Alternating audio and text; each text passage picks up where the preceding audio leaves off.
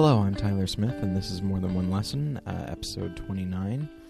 Uh, I just wanted to apologize to everybody for uh, taking so long to uh, put up this episode. Um, I was on vacation uh, for a while, and then uh, uh, work was very stressful, and so um, yeah, I just wasn't able to get to it. Also, the nature of this episode um, required uh, a great deal of deliberation uh, and prayer on my part, so I wanted to make sure I had some things straight before I went into it. So, uh, but before I get uh, into the episode specifically, uh, I did want to say that um, I'm going to be uh, at Comic Con this weekend. That's Thursday the 22nd through Sunday the 25th. Um, uh, for those that don't listen to Battleship Pretension, there's going to be a, a BP uh, meetup at the Tipsy Crow on 770 Fifth Avenue. So uh, at 8 p.m. And so if you wanted to come and say hi to David and myself, um, or if you just wanted to come and say hi to me, if you're a listener of this show and not that show, you're more than welcome to. Um, so yeah, and you know, just I'm going to be there all three days, so keep an eye out for me, and uh, don't hesitate to come up and say hi if you happen to see me. So, um, okay, now as far as oh, uh, and then I also wanted to say uh, thanks to Bobo uh, for being on the show. Uh, that was a really great episode, and uh, and it would appear that we've gotten some new listeners in the last month. Um, I don't know exactly what happened. I don't know if Bobo just has a lot of friends or whatever, but uh, uh, the numbers have gone up significantly in that time. And so, um, if you are new to the show, I just wanted to say uh, welcome and uh, thanks for listening. And so, here we go. Um, so, this episode is going to be, uh, I would venture to say, a little difficult. Uh, it's not going to be. It may not be easy for some people to hear, um, which is going to be, which is kind of strange because the movie we're going to be talking about is Toy Story three, which is of course a family film. So uh, it's kind of strange that I'm, you know, turning a uh, a delightful family film that is uh, very popular into uh, something of a a complicated, possibly controversial uh, episode. But such is the nature of the show, and uh, we'll see where we go. Um, it is unusual that we've let's see, let's see. So in 29 episodes, this will mark the third that is devoted to a Pixar film, um, which actually should speak volumes about the nature of that company. I know I've said it before in, in previous episodes in which I talked about WALL-E uh, and Up, and even the companion film for Up was Finding Nemo, and so uh, so I guess technically that's four uh, movies that we that we've talked about, but um, but yeah, Pixar just really seems to be doing it right. Um, I know that I'm I'm not saying anything new when I when I mention that, but w- what I wanted to say is that. Uh, so, Jay, uh, friend of the show, Jason Aiken and myself, uh, before Toy Story three came out, he and I were having a, a late night uh, late night discussion at a Denny's, and uh, we were talking about how reluctant we were to see Toy Story three, and how we really didn't know uh, how good it could possibly be. And I remember, first off, the trailer didn't give much to go on. Um, the trailer seemed a lot more, uh, a lot more of a standard animated film uh, in the like the DreamWorks variety, like the Shrek movies and Cloudy with a Chance of Meatballs and, and that sort of thing. And and those movies aren't necessarily bad. Um, well, I mean the Shrek series is is pretty rough, um, but you know Cloudy with a Chance of Meatballs, Kung Fu Panda, those aren't bad movies. But uh, they they certainly this may sound a little uh, little rough, but uh, they certainly were not up to par. Uh, they weren't up to Pixar's standard. And so, um, so I, I saw the trailer for Toy Story three. and I remember just thinking, like, oh my gosh! Like, first off, I was just kind of frustrated that they were returning to the Toy Story well. Um, because I truly felt having seen Toy Story 2, which came out, you know, 11 years ago at this point, I just thought, where else can they take these characters? You know, um, but uh, uh, Woody and Buzz, um, they've already become good friends. They've embraced uh, the idea of sticking with Andy and, and through thick and thin. And so, where where else is there to go? Um, and so, uh, I really did not have high expectations for the film, uh, nor did Jason. And then, of course, we both saw the film, and uh, now it's my it's by far my favorite of the three. Um, it's astounding where they took these characters. Um, uh, but for those that don't know, uh, Toy Story first is the first. Uh, it was Pixar's first film, and it basically talks about the the secret lives of children's toys when people aren't looking.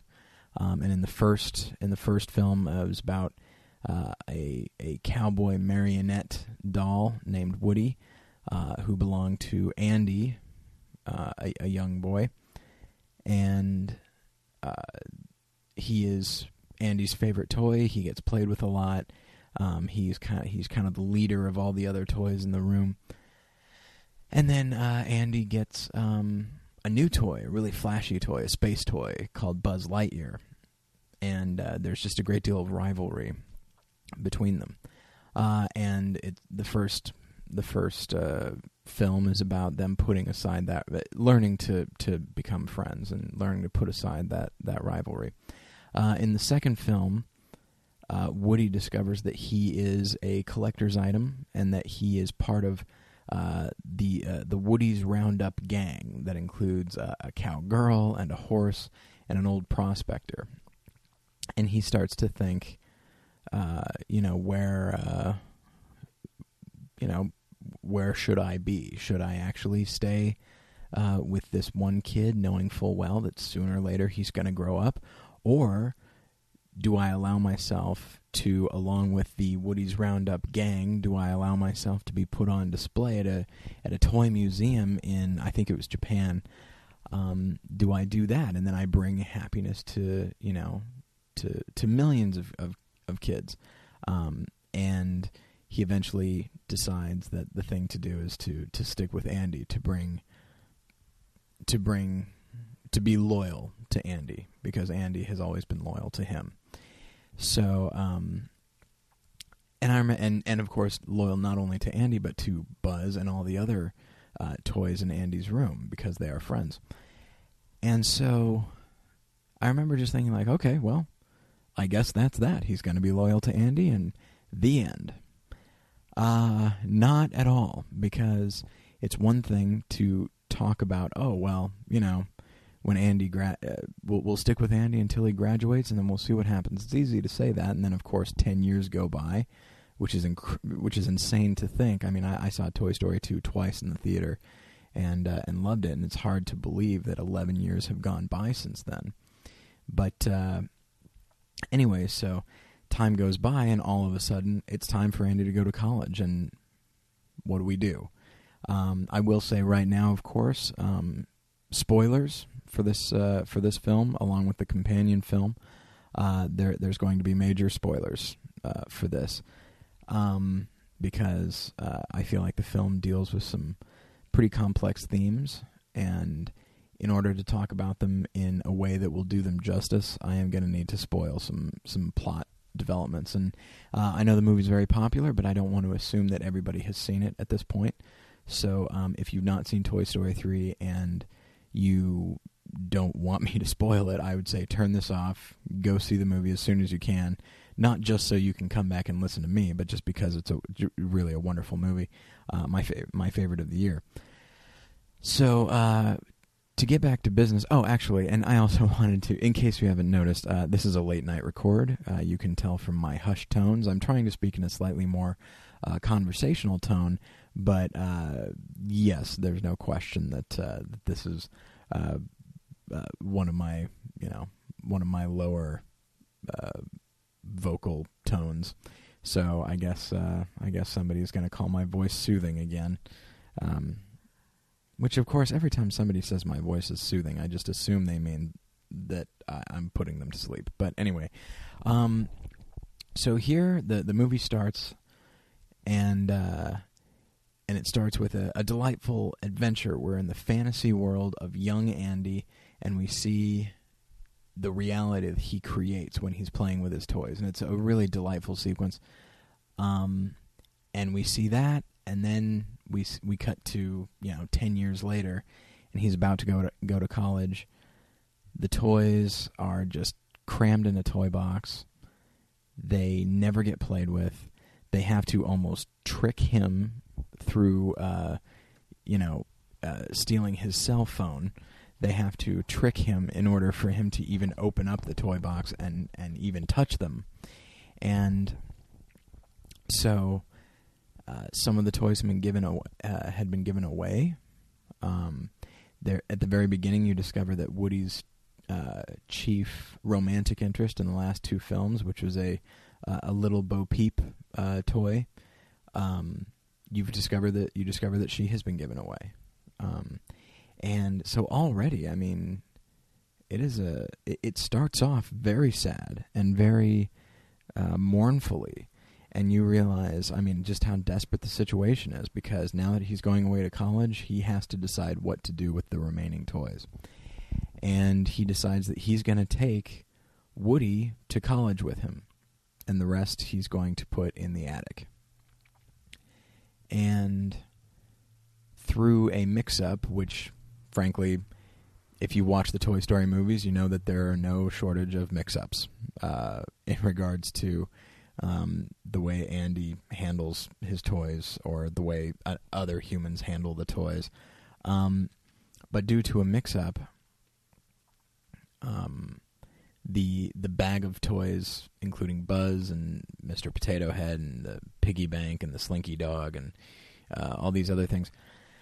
Uh, the bag that was going to go up into the attic is now going to be uh, it's going to be going into the trash. So um, Buzz and the remaining toys they decide uh, they they make it out of the bag that's headed to the trash and they wind up in a box that is going to a local being donated to a local daycare. And so uh, they they all go to the daycare and, and Woody I won't go into to all this all the plot I want to get to uh, what I want to get to. Um, but Woody tries to save them, and so they, they wind up in this in this daycare, and Woody has heard terrible things about about daycare, uh, and they actually find that uh, the local daycare is actually not not bad. It's in fact, in many ways, it seems like a dream for for toys, and so uh, and it's run the the toy that basically has this whole operation going um, uh, is a giant pink teddy bear called Lotso because uh, he is the Lotso Hugs bear, and uh, so Lotso uh, show, gives them a tour of the place. There's a place where toys can be uh, repaired. Uh, they get played with uh, respectfully, and it's gonna be it's just gonna be wonderful. And so, um, so Woody uh, just decides he's gonna if Buzz and everybody if they want to stay at this daycare, then that's fine.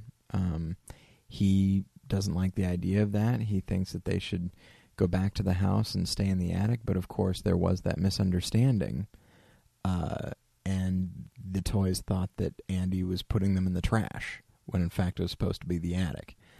Um, and so Woody leaves, and uh, through a series of unfortunate events, finds himself uh, in the care of a young girl um, who is the daughter of the woman who owns the daycare. And so, uh, so he finds himself in her room with her her other toys, and she she loves her toys. She takes very good care of them, and the toys really enjoy um, being, you know, owned by her. Uh, but they do tell horror stories about that daycare, and um, and then we see what the daycare is like for new toys, And if you're a new toy, you get put in the you know in the toddler room, um, and you just get glue poured on you. You get torn up. You get bitten. You get all kinds of terrible things happening to you, and and Buzz, uh, you know the the new toys are all confused. This you know does Lotso does does Lotso know that this is going on? Um, this is all very strange, and so yeah, they go to register a complaint. At which point, it is revealed that Lotso uh, he knows exactly what's going on, and he is he he kind of runs the daycare uh, like a hierarchy, where hey, you're the new toy, you got to go through the you got to go through the crap um, before you can graduate, as it were, to you know the the nicer area. Um, and he he runs it like a like a prison basically, and he's the warden. Um, there and his his primary uh, enforcer is a is a baby doll uh, that's kind of creepy looking. Actually, um, it looks a little damaged. It doesn't talk, uh, but it's larger than the other toys, and it just uh, it does whatever Lotso tells it to do. And so, uh, so yeah, it's you know all of a sudden the the new toys they thought they were going to be living in this wonderful place, and in fact they find themselves uh, trapped there. You know, there's uh, security cameras and all these things, and Lotso is just just runs it like a like a fascist dictator. Uh, and meanwhile, meanwhile, uh, over uh, you know, following Woody, he finds out what happened to Lotso uh, to cause him to be like this. And so here's where we're going to start to get into the the thematics of the film. Uh, I'll talk about this, and then I'll I'll talk about some stuff with the ending of the film, and then we'll start getting into um, first off just my reaction to the film in general, but also just getting into the the themes uh, and and what the film is trying to say. Um, so we discover that Lotso once had an owner, Lotso, Big Baby, and then this clown toy which is not in the daycare. It is in the room of this this young girl. And uh, so these three were once owned years before by another young girl. And Lotso was so incredibly loved by this girl. And then, as will sometimes happen, of course, there's a misunderstanding. The little girl and her mom, uh, they go out to, you know, be to like a park and they just and they have a picnic and oh it's so much fun and then the little girl and her mom drive away not knowing that they have left Lotso, Big Baby, and the clown toy, not knowing that they've left them behind. And Lotso is, of course, uh, devastated, but the three of them make the long trek back to the house of this little girl, and it must have taken them a while because uh, as they finally get there, and Lotso climbs up the he and uh, climbs up the, uh, the the the wall and looks in the window, he finds that the little girl now has a new Lotso bear to play with and to hug and to love.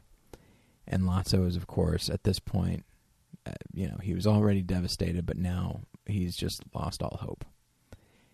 And his devastation turns to rage. And the clown toy and Big Baby, they want to go back into the they want to go back into the house. And Lotso says no. He says she abandoned us, not just me, she abandoned you guys too we are never going back there. We're going to do our own thing. And then they go to the daycare and they basically take it over. So, at this point, I will say that uh, that I, I, won't go into the full plot, but what I will say is that um, near the end, um, Woody, Buzz, and all the other all of uh, Andy's other toys uh, they escape from the uh, from the daycare, but they also they they find themselves um, out of the frying pan and into the fire because they're in a uh, you know gar- a trash processing facility, and Lotso is there with them through various things, um, and there is a, a, moment when they're all you know on one of those one of those de- delightfully cinematic conveyor belts that it, that will take you to your doom, um, and uh, and they're all going to be destroyed, but they all find a way out, uh, and Woody even winds up saving Lotso's life, and uh, and it's like, all right, that's great, and and you're very excited. You you know you feel like Lotso, you know, this flies in the face of what he expected to happen but then at the end, uh, but then you know, then it gets even worse. Their circumstances get even worse, and uh, they find themselves in a position where they are going, they are all going to die, and the only person that can save them is Lotso. I realize that I'm being very vague right now, and I apologize.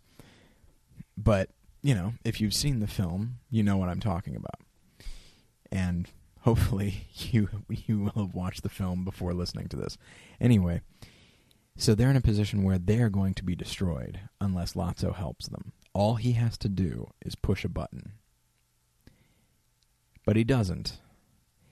Instead, he asks them one question. He says, Where's your owner now? And then he leaves. And they are left to fend for themselves. And there's a moment that is probably my favorite in the film. It has been mentioned in some reviews, um, and rightfully so.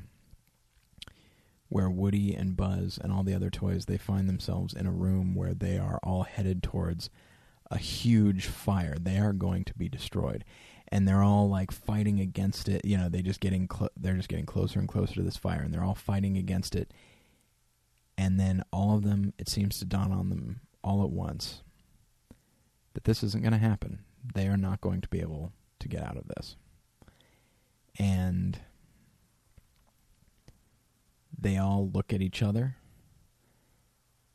and they grab each other's hands because this is it. And all they and in these last moments all they have is each other. And they just wait for the inevitable, knowing that they've done all they could and that's the end. Um, of course, that's not the end of the actual film. That'd be incredibly depressing. Um, and then uh, all of a sudden, uh, a claw comes out from the sky and scoops them up and saves them. And the claw is being uh, handled by or controlled by those three squeaky alien things that uh, Andy got at Pizza Planet uh, in the first film and of course uh, those the things are obsessed with claws. And when they all went to the trash facility the aliens found themselves separated and they base and they save uh, the toys. And it actually seems like to a certain extent a deus ex machina. It's like oh how convenient. But at the same time it's it's less a deus ex machina and much more of just a general payoff. You know you wonder it's like you know these green guys yeah they're deli- they're they're cute and everything but like why are they being kept around they only ever say the same thing over and over again. It's starting to get kind of annoying. Their obsession with the claw, their obsession with, you know, their lives being saved and all this sort of thing. And then, of course, finally, they're able to control the claw and they save uh, our heroes. And then, of course, you get the nice symmetry of Mr. Potato Head saying, You've saved our lives. We're eternally grateful to the, the green alien squeaky toys. Um, and then at the end, uh, Andy winds up taking all of the toys and giving them to uh, the the one girl, the daughter of the woman who owns the daycare. He gives his toys to her because he knows that they will be well taken care of and they will be loved. And he plays with them one last time. And He doesn't know they're alive, of course, but he thanks them nonetheless for all the great times that they gave him. And so it ends with Woody and Buzz and everyone else just they're in a new home. and they are going to be played with and loved again, and they're together. Um, as you can tell, I'm getting a little misty already. and if you've watched the movie, my guess is you probably you probably did too when you watched it. Um, and so here's what we're gonna. So first off, I just want to you know, the the film is wonderful. Um, the story is amazing. It takes the characters to places that y- you would never think a, a, a, family film, a kids film, for lack of a better term, uh, would go. Um, but I like Pixar. I like how much it respects its audience. I like how much it seems to understand that kids can kids can process a lot more than we give them credit for. If you look at the old days of Disney, you'll find movies like Pinocchio, Bambi, Snow White. Really, I mean, there's some scary stuff in those films and some emotional complexity as well. Uh, but, you know, Walt Disney understood that children grasp a lot more than we think they do. And Pixar seems to know that as well. And so uh, it refuses to talk down to them, to condescend to them, um, and it just it tells the story. It, uh, Pixar they tell the stories that they're going to tell, and and that's it. And I like that attitude. I like that. I, I'm I'm a big fan of when artists do not look down on their audience and think like, oh well, these idiots. You know, I got to throw in a a poop joke so that the kids will laugh. Um, Pixar doesn't have that attitude, and I like it. I like that. So, um, so of course, all the voice acting is very good. Um, you know, the traditional. I mean, the, the it's pretty much the same casting uh, as the other as the other films. Uh, Tom Hanks is, of course, wonderful as Woody, um, and is able to explore some uh, some new things within the character because you know here, certainly at the beginning of the film, we have a Woody who is incredibly desperate. And Woody's always been a kind of neurotic character, but here his desperation is actually quite sad. His loyalty to Andy is it, it seems it seems delusional. I mean, it's it's crazy. The other characters just they almost look at him as pathetic. Um, and Tom Hanks is able to voice that beautifully. Uh, Tim Allen is able to, uh, you know, he doesn't really. There, there's not a lot of places for for Buzz to go uh, emotionally in this film, but you know he's still there. He's he's still dependable, and uh, Tim Allen, of course, does a great job with that. Um, and uh, you know, there's a, there's plenty of new characters, and they're voiced by some bigger name actors, um, which is not necessarily a sensibility that I like.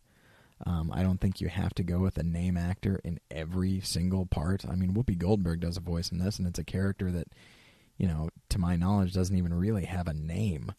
Um, you know, it's really it's really fascinating. Um, Jeff Garlin does a voice in it, and it's just, you know, but that's fine. They they don't do a bad job, but you know, having having talked, you know, having talked to some people myself uh, on Battleship Pretension who have done voiceover stuff um, they they tend to feel not necessarily cheated, but it's like you know why why give a part to a to an actor who is not necessarily known for their voice when you could actually and they and they do a perfectly adequate job at best? Why do that when you could give it to a trained voice actor who people may not know the name of but could really do something with that part uh, so the sensibility usually bothers me. But what i'll say is casting Whoopi Goldberg and Timothy Dalton and Bonnie Hunt and Jeff Garlin and all these parts, um, they all do a very a very good job with them, and so you know, um, so it it doesn't really bother me in this film. Um, what I will say though is, as the voice of Lotso, you know, it's a key it's a key role, and you need an actor who is able to convey uh, gentleness and warmth uh, at the beginning before you know who Lotso really is. Um, and then when it comes time for him to show his true colors, um, you need someone who can be hard and mean and angry and bitter. Um, and they cast uh, actor Ned Beatty, who, if you've watched uh, Network, you can see just how amazing an actor he is. He's he's been in a lot of things. Uh, he was nominated for Network for a performance in which I think he was in the film a total of ten minutes. um, and it's uh, his performance is that in that is really wonderful. He was also in a movie uh, that I highly recommend called Spring Forward. It's with him and Liev Schreiber, and uh, and it's a film nobody's really heard of. It's not a not a wonderful film in general, but it's it's written well and it's acted beautifully. And and Ned Beatty is just one of those actors. He's very he's just he can always be counted on. He's just a really solid character actor, and he manages to take. I mean, I don't know if Ned Beatty's ever done voiceover work, but it's certainly you know if he hasn't, you'd never know. He really he hits every every aspect of Lotso that needs to be hit. So, uh, so the and of course visually it's wonderful. I mean that the the, the climax of the film um, in the trash uh, processing facility. I mean it is like, I mean it will. I'm sorry to think to put it in terms of like, uh, you know, press quotes and stuff, but it will it will it is it will take your breath away. I mean it is. I remember I walked out of the film and I was just like that that last sequence it is more stressful than like Jurassic Park, which is quite possibly one of the most stressful movies I've ever seen. Uh, just the fact that they just these characters just cannot catch a break, and just when they get out of one bad situation, they find that they've gotten themselves into a worse situation. Um, and it's just in many ways it is it is uh, directed like like an action movie, like a like a you know a, a jail escape, a prison escape movie. Um, it's just it, it it runs the gamut of all these different film genres, and uh, but it, it it brings them all together, and it really feels like one complete film, as opposed to just okay, here's the here's the prison section, here's the action section, here's the heartfelt section. It all feels like a very fluid story, um, and so the director, his name is Lee. I am going to mispronounce this. I know his name is Lee Unkrich or Unkrich. Um, he does a really wonderful job of just bringing all of these things together, and he's he has a, a history with with Pixar. Is the first thing he's directed, uh, and he just does a, an amazing job. So, uh, so I highly recommend it. Um, I, I'm I don't know if I mentioned this. I don't remember if I mentioned this in the WALL-E or the Up episode, but uh, there are some people who look at the fact that these are cartoons, um, that these are animated films, and they just feel and they just feel like, oh, those are for kids, and they just they just put up this mental barrier in their own mind that says, okay, well, that's for kids. I'm an adult, so I'm not going to go do this. Um, and if if you're one of those people, do literally do yourself a favor take that take that block out of your mind. Go and see this movie. Of course, if you haven't seen Toy Story one and two, go and rent those, and then and then watch watch this movie um, because it is just it is such a powerful film. As I mentioned, it's my favorite movie of the year. Um, I don't know. I'm sure something in the fall will come along to unseat it, but man, it is just it, it's really something. Uh, I am absolutely astounded by it. And so now we're going to get into the part where I talk about some of the some of the themes of the film, specifically the themes that jumped out at me. And this is the section where I'm going to I, I might make some people mad. I don't know. Um, because well you'll you'll see. But um, as always I'll give the same disclaimer I always do. I don't I'm not trying to make anybody mad. I'm not trying to sound judgmental. I'm not trying to do any of these things.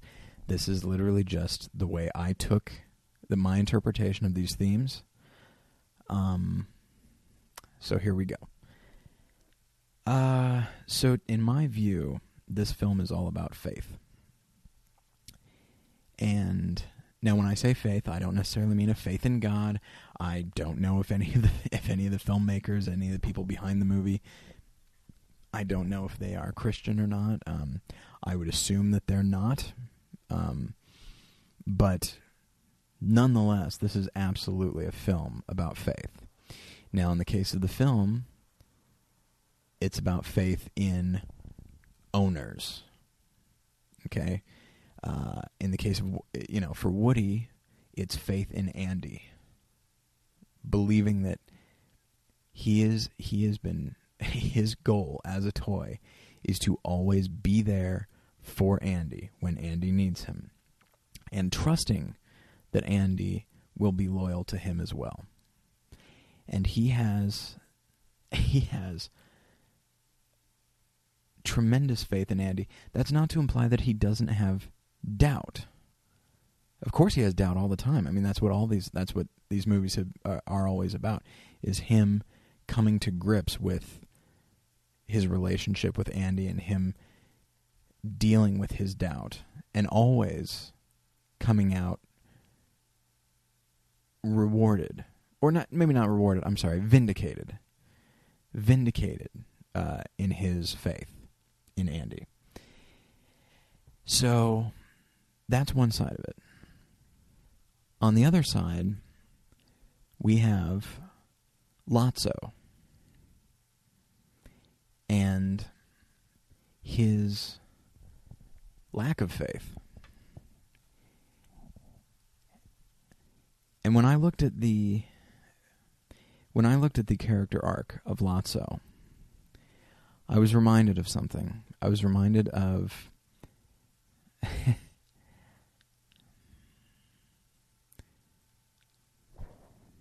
I was reminded of the arc of certain I guess I'll just say atheists. Certain what is what is described as a what has been described as a militant kind of atheist. Um, now I know that not I, I know that Christian. It's not only Christians that listen to the show. I know there's some agnostics, and I know that there's some atheists. I don't want to make it seem like I'm attacking you. I really don't. Um,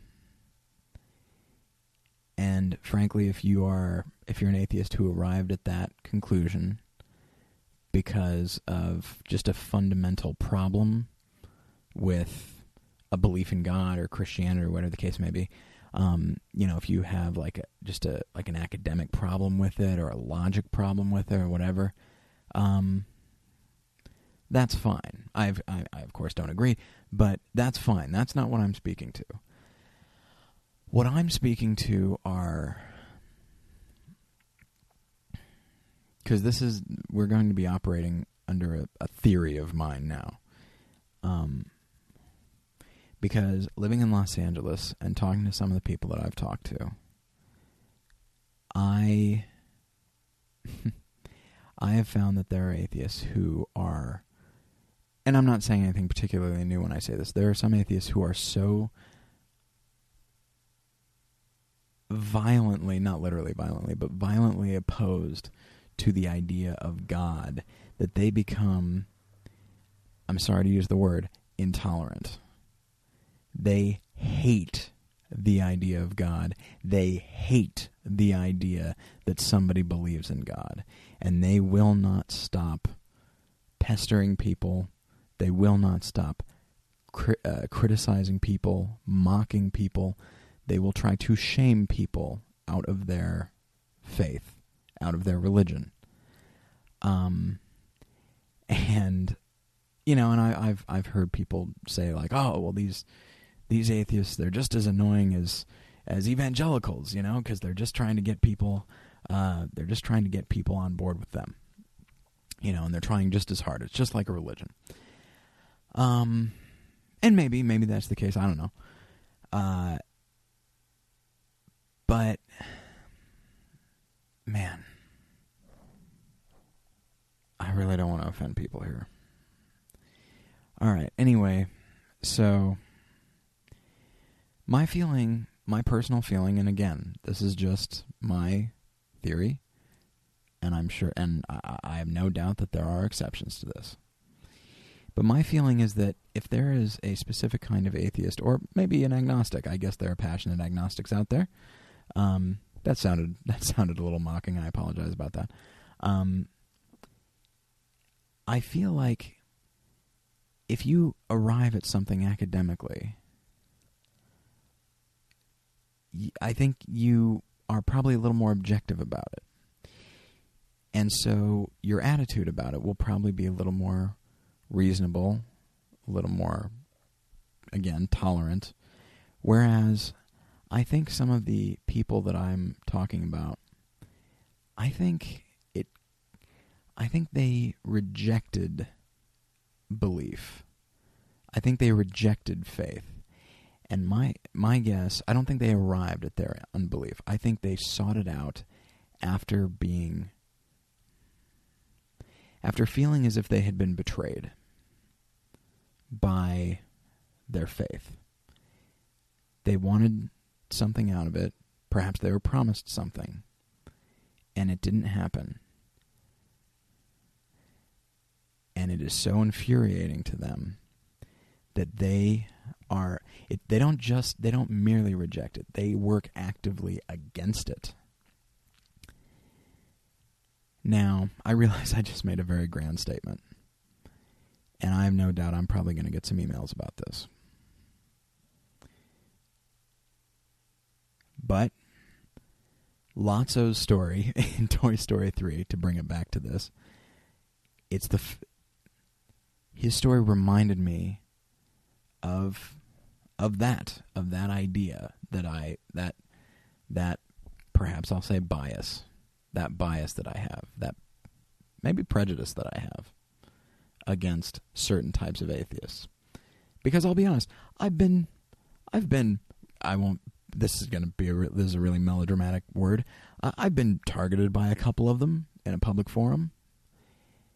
And you just and the the rage that they have, you feel like, how did you get here?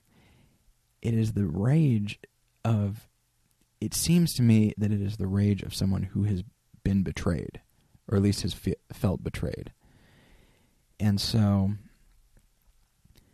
so that to me is what, what Lotso's story is.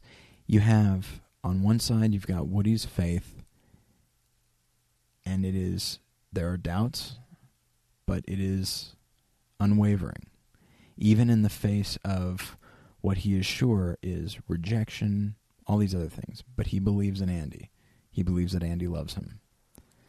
Then you have Lotso, and due to his own misunderstanding of the facts, he wasn't abandoned. He was lost. And there's a big difference between those two and so when and so of course he makes the the long journey and he want he wants to reconcile with his owner. And he finds that the owner which is of course just a little girl he finds that she has replaced him. And so he rages against not just her but the idea of owners in general the idea that owners love their toys. And he also when Big Baby and the clown toy, when they want to go back in the house, he says no. She has rejected you too. She has abandoned you, not just me, you. He refuses to let other people accept the idea of an owner and enter into that relationship.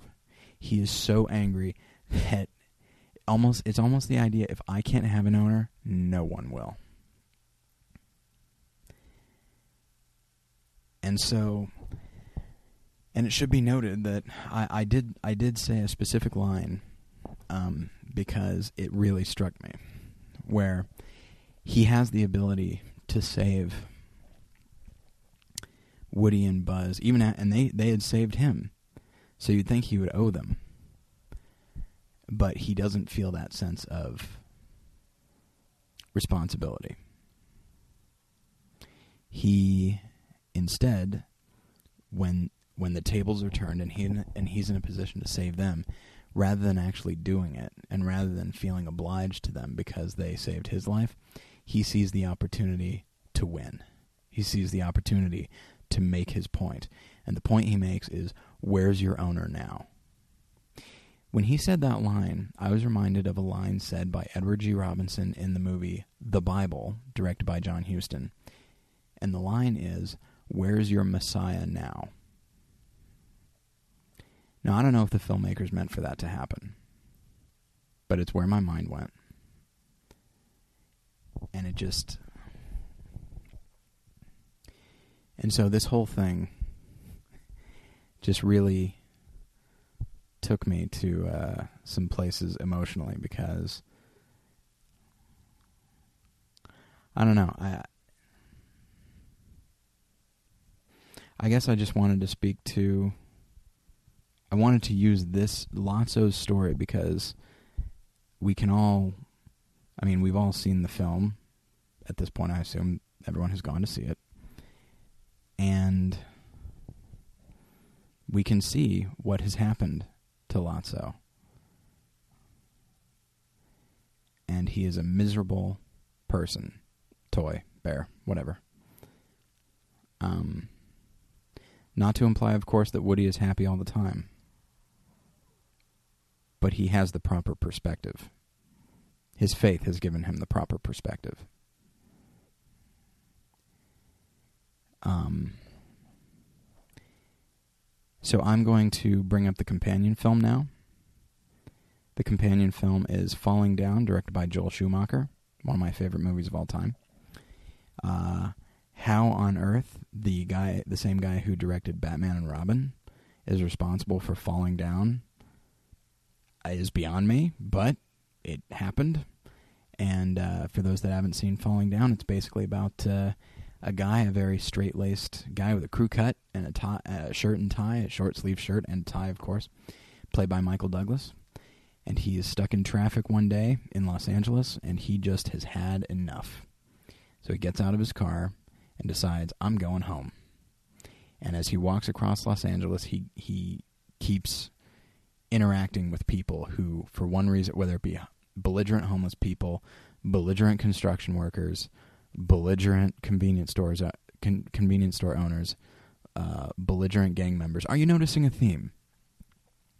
Uh, the film does not have a uh, very high view of Los Angeles, but it's also very heightened.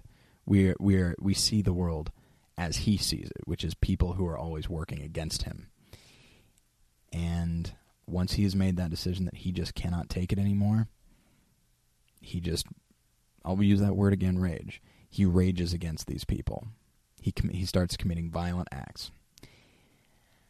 And then the cop who starts to piece together that maybe you know he he he's played by Robert Duvall and it's his last day. You know he's gonna he's retiring with his wife to Lake Havasu, and um, and so he hears about one crime and then he hears about another and it's always a guy with a shirt and tie and glasses and he starts to realize that it's the same guy making his way across Los Angeles and so he starts following the case. Um, over the course of the film, you learn that Michael Douglas's character, whose name is he isn't really given a name um, until later in the film, and you discover that his name is Bill, but he is also listed as Defense. D F E N S, which is his license plate number. He his character worked for uh, I think uh, the Defense Department or something like. That. No, not the Defense Department, but uh, I think he works at like a company that makes defensive weapons. Um, but it is revealed that he his character is divorced, and that he has a daughter that he is not allowed to see because the the rage that has caused him to go across Los Angeles uh, also came out uh, during his marriage, and he could be very scary um, to his wife, and so he's not allowed to see his daughter. And you find out he's also been he's he'd also been laid off from his job. So all these things come out, and then you also find out more about the cop, played by Robert Duvall. Character's name is Prendergast. You never find out his first name, and you find out that he, you know, he hasn't lost his job, but he is about to leave his job. Um, because he's getting pressure from his wife, who is kind of a she's kind of a nervous wreck. Um, he's getting pressure from his wife to retire early and just and leave Los Angeles because she's worried about him and all that. Um, and you discover that they had a baby, but that the baby died at the age of two of sudden infant death syndrome, which of course children they die when they're infant of that when they're infants, not when they're two. Um, so you find you you follow these two guys over the course of this day, and you just you see the way they they dealt with their circumstances because they're very the circumstances are very similar. They're both losing their jobs for re, you know. Duvall may be he may be voluntarily retiring, but it certainly wasn't his idea. It's his wife's idea, and his wife can be something of a harpy. So, in a sense, he he may still be married, but it's not the happiest of marriages. Michael Douglas's character is divorced, and because of the cir- the circumstances surrounding his divorce, he cannot see his daughter. Robert Duvall's daughter has died. So in a way, these guys have gone through very very similar things. And of course, the way they deal with it is very different. One of them looks, and and you find out when the two finally confront each other at the end, um, that Michael Douglas he's just so furious because he feels betrayed by the system that he was a part of. He says, he says, you know, he says they lied to me. All these things that they said was were that you know, go and get yourself a job, get a wife, have a kid, and you'll be happy, and nothing nothing bad will happen. You won't lose any of those. And then, of course, systematically, he loses them all, and he said, and he feels betrayed, and he feels like society, culture, the country, whatever, humanity in general, has lied to him.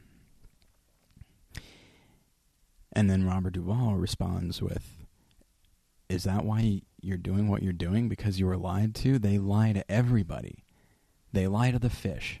That doesn't give you an excuse to do what you did today. And so you see that one that these guys who faced very similar things dealt with it in completely different ways. One of them saw it as an excuse to fly off the handle, to try to try to justify himself as if he's the only one in the world that matters. Robert Duvall, however, acknowledges that yeah, this is a pretty is a pretty shitty deal that happened to me, losing my daughter, having a wife that I don't really like that much. But that's what happens. But I need to believe in the goodness of this system. And I need to have faith in it. Because it's really all I have now. And that faith gives him perspective. It doesn't mean that he denies his feelings. It just means he's not controlled by them. So you can see the parallel between Lotso and Woody, and Defense and Prendergast. And you see what we can learn from these. Um, and as I said, I'm not talking right now to all atheists, and I'm not even really necessarily talking to atheists. Because there are plenty of Christians, I'm one of them, who, when things start going bad, when something bad happens, and a lot of this I covered in the the serious man episode. But things come our way and we have a choice of how we can respond to them. And it can be very tempting to look at the loss of a job, the loss of romance, or the or how about this, the general lack of romance. You know, maybe you never had a girlfriend or a boyfriend or whatever. Um, you know, so loss of a job, loss of romance, loss of a loved one, disease. It's possible to look at those and say, you know, I've been lied to. Where is my Messiah now? Where is my owner now?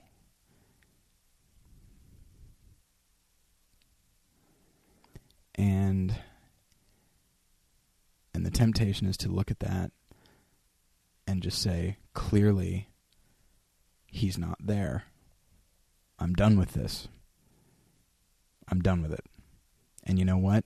Because I believed in him for so long, now I'm furious.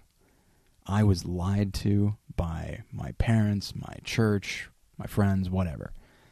And I, I now it's time for me to do a little a little raging of my own. Um, and so I wanted I wanted to say that when these things happen, I'm sorry.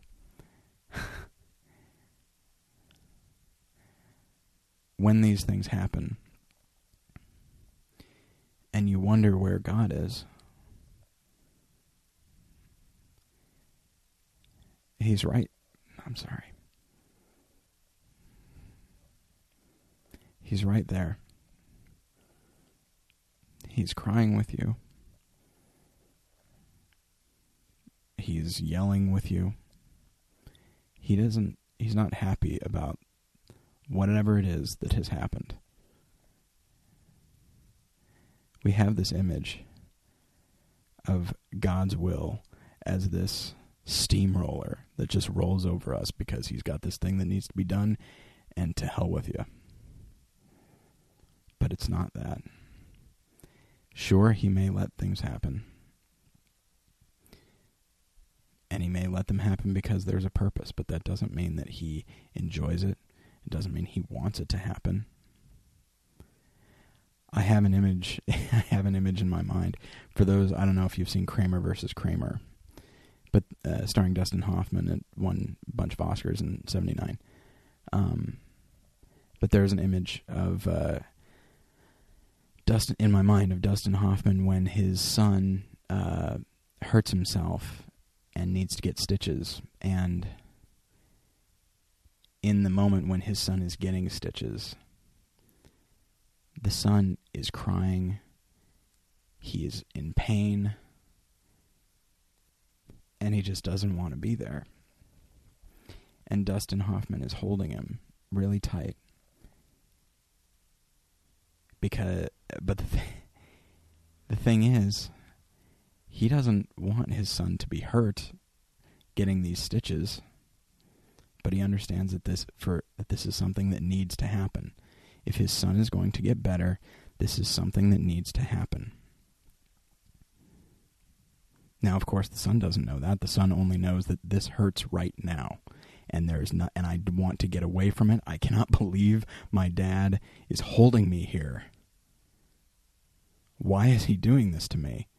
But of course, the dad is able to see because he's older and wiser, he's able to understand the situation more that if this doesn't happen, the son will not get better. It hurts now. It's excruciating now, but it will get better.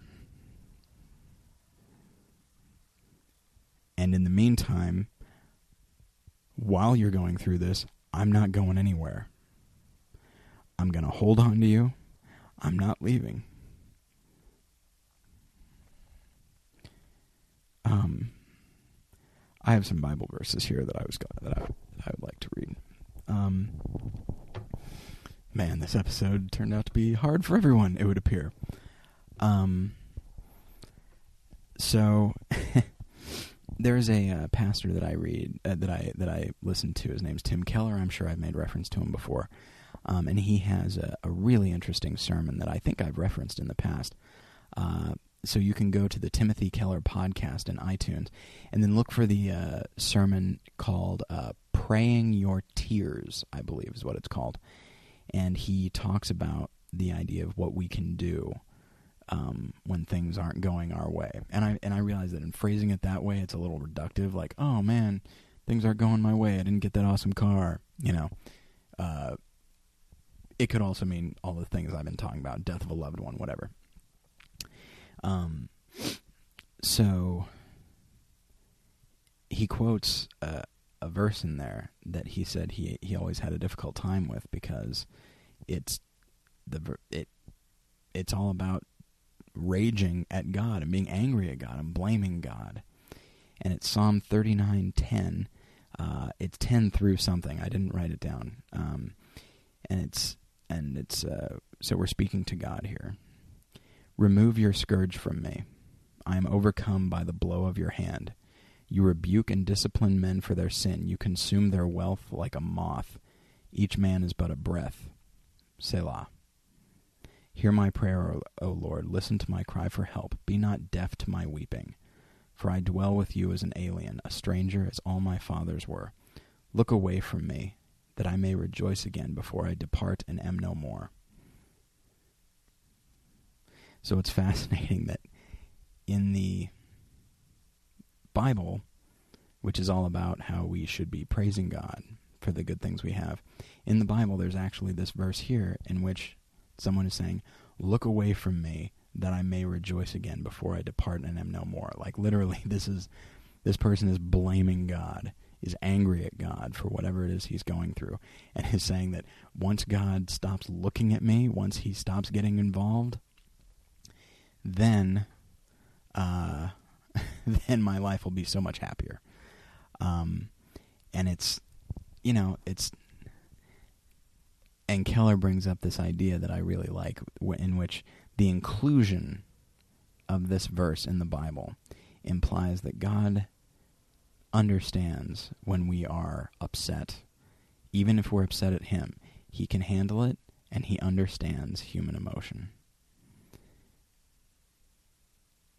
But here's the here's what's amazing is that, that that's the that section is the last section of Psalm 39. So here we have Psalm 40. So we go right from look away from me into this. Psalm 40 verses 1 through 5. I waited patiently for the Lord. He turned to me and heard my cry. He lifted me out of the slimy pit, out of the mud and mire. He set my feet on a rock and gave me a firm place to stand. He put a new song in my mouth, a hymn of praise to our God. Many, many will see and fear and put their tra- trust in the Lord. Blessed is the man who makes the Lord his trust, who does not look to look to the proud, to those who turn aside to false gods. Many, O Lord my God, are the wonders you have done. The things you planned for us no one can recount to you. Were I to speak and tell of them, they would be too many to declare. So, the idea that I guess I'm trying to convey is that when things go bad for us, we can just reject the idea. We can we can either see God as a merciless tyrant and turn away from him. We can reject the idea that there is a God at all um,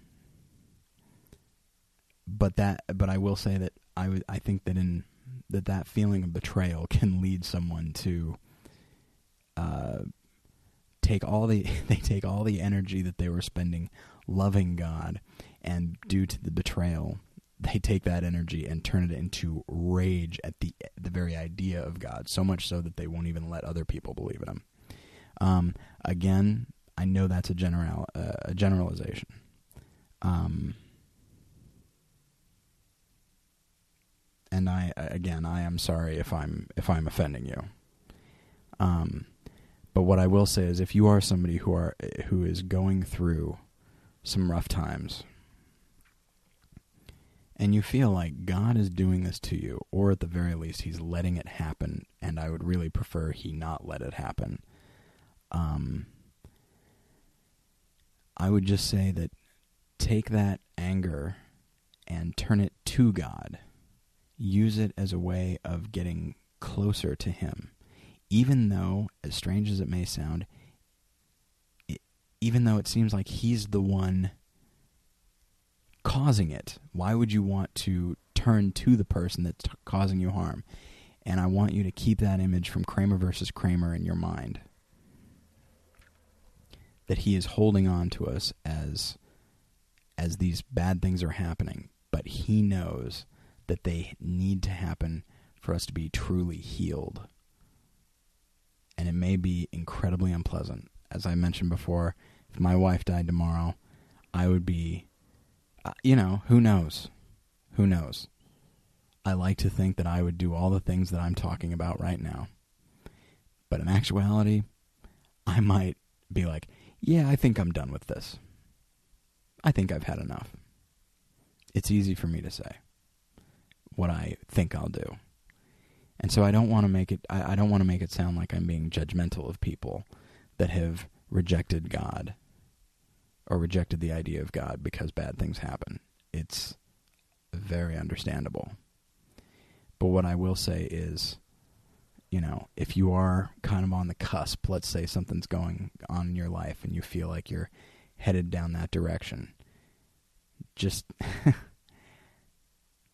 think about Andy. And think about Woody. And I realize that that sounds really cheesy.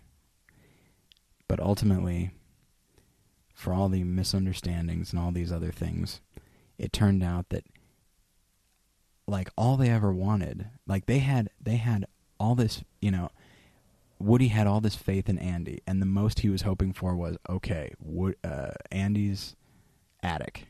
I just want to be put in his attic, and his faith paid off in a way that he nor the other toys ever expected. It wasn't just the attic where they would just be forgotten, but at the very least they had they had each other. Andy put them Andy ensured that they would be loved and cared for. And that's what that's what happens with us. If we put our faith in God, all the crap that we have to go through, you know, we we think, you know, we have this idea of heaven where we're all sitting on a cloud playing a harp or something. And it is, of course, it pales in comparison to actual heaven and not even merely heaven. It's it is possible to feel that blessing while you're here. You just in spite of yourself and in spite of our our instincts to feel betrayed when things don't go the way we think they should go.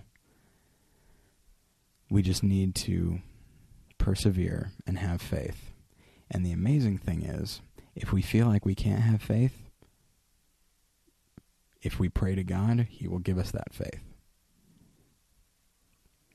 That is what is amazing to me about Christianity and about God and about Christ is that we can turn to Him for anything.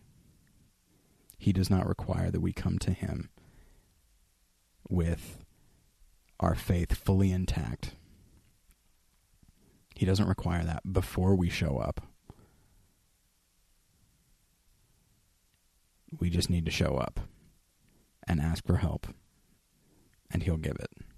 It may not we may not get everything that we think we want, but in actuality we may wind up getting so much more. Uh, I think that's where I'm going to end.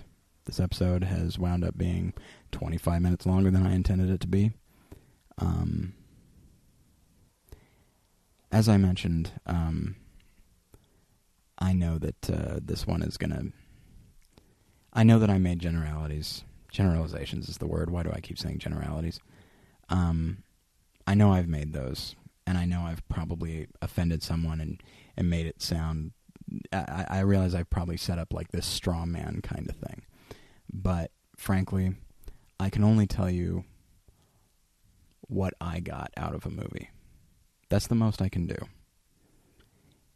And if you, you know, if you feel like I was talking about you and I was misrepresenting you, I'm sorry. Feel free to email me.